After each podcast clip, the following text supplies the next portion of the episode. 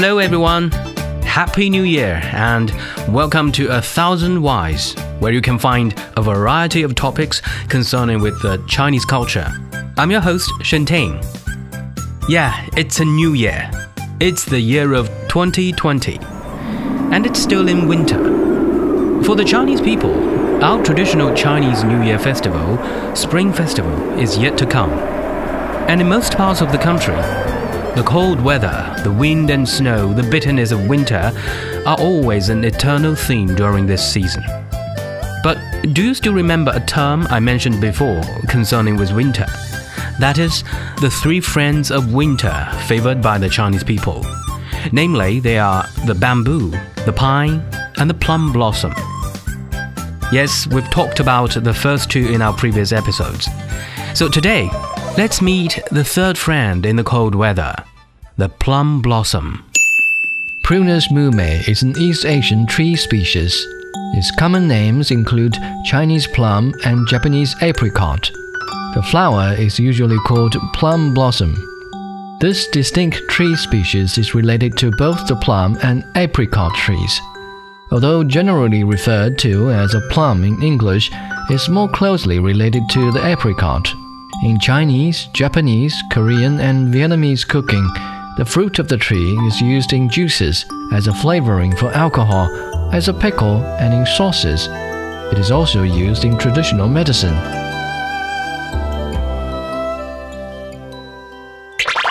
Well, today, for a Chinese people, you know, it's so easy to find elements of plum blossoms in one's life. Of course, it is a common plant to be grown in parks, gardens, or even at one's homes. And also, there are so many poems, idioms, stories, essays talking about plum blossoms. But since when did we begin to fall in love with this plant? As early as in the Book of Psalms, Shi Jing, this is an anthology of ancient Chinese poetry dating from the 11th to 7th centuries BC. There have appeared poems about plum. Although I have to say, at that time, the plum mentioned in the book referred not to the blossoms, but the fruits. While in ancient Chinese, both the plum blossoms and plum fruits are described in just one Chinese character, mei, which means plum. But still, they can be counted as the very first work in the Chinese literature to talk about the plant of plum. Considering the position of the Book of Psalms that holds in the Chinese culture and Chinese civilization, it is no exaggeration to say that it has laid a good foundation for future Chinese literati to continually pursue the virtue of plum trees.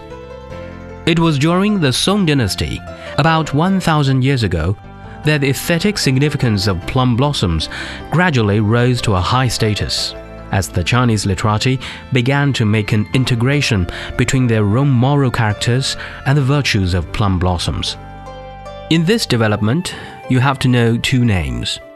One is Lin Hejing, and the other Su Dongpo.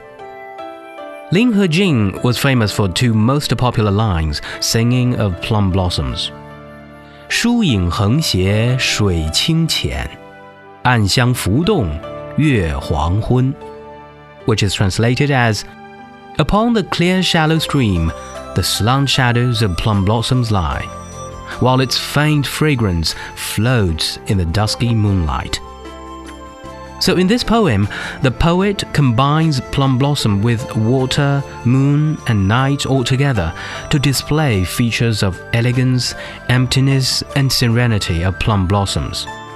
He not only paid attention to the faint fragrance of plum blossom, but also found the charm hidden in the shapes of plum branches.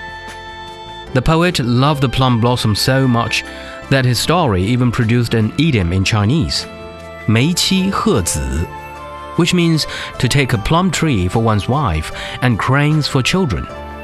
And this idiom is usually used to describe a lofty scholar in ancient China. Besides Lin Hejing, the other man of letter that I have to mention is Su Dongpo, who is definitely one of the most famous and popular ancient Chinese poets. In his works, plum blossoms were praised for the characteristics of being sentimental and self contained. They were even better combined with the literate's feelings of loneliness, nobility, and elegance.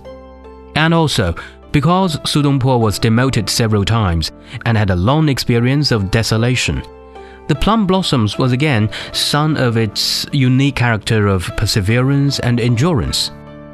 So ever since then, plum blossoms became more and more a cultural symbol in the Chinese civilization.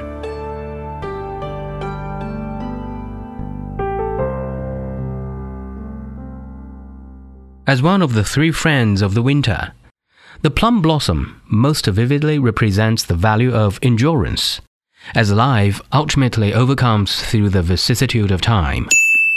In the childhood, we Chinese people have always been told a saying that goes, 梅花香自苦寒来. The fragrance of plum blossoms comes from the bitterness and coldness which tells us that souls are tempered in the depth of experience and grow in inner strength and unyielding courage. So the plum blossoms symbolize perseverance and hope, as well as beauty and purity. In Confucianism, the plum blossom stands for the principles and values of virtue.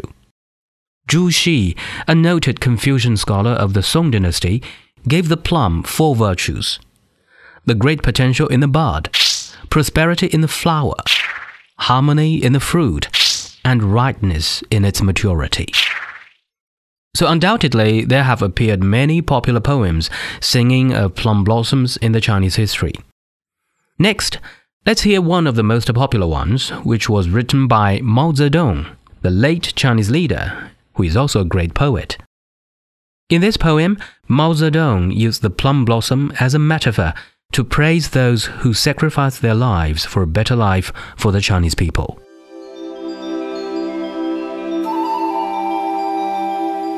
Ode to the Plum Blossom by Mao Zedong. Wind and rain escorted spring's departure. Flying snow welcomes spring's return.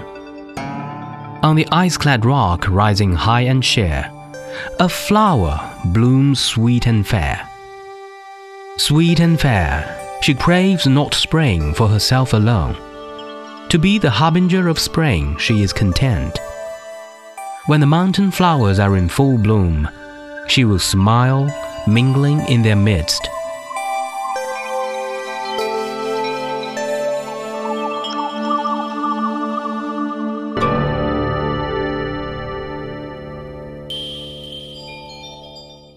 So that was a poem written by the late Chinese leader Mao Zedong, singing of plum blossoms. And with that, I think I'll wrap up today's episode. I hope you love it. As spring is coming soon, I think it's almost the season for the plum blossoms. Some plum blooms earlier, some later, and the whole process could stretch from the late winter to the early spring. So let's get prepared and celebrate the season of plum blossoms and enjoy their beauty and elegance. I'm Shen Ting. See you next time.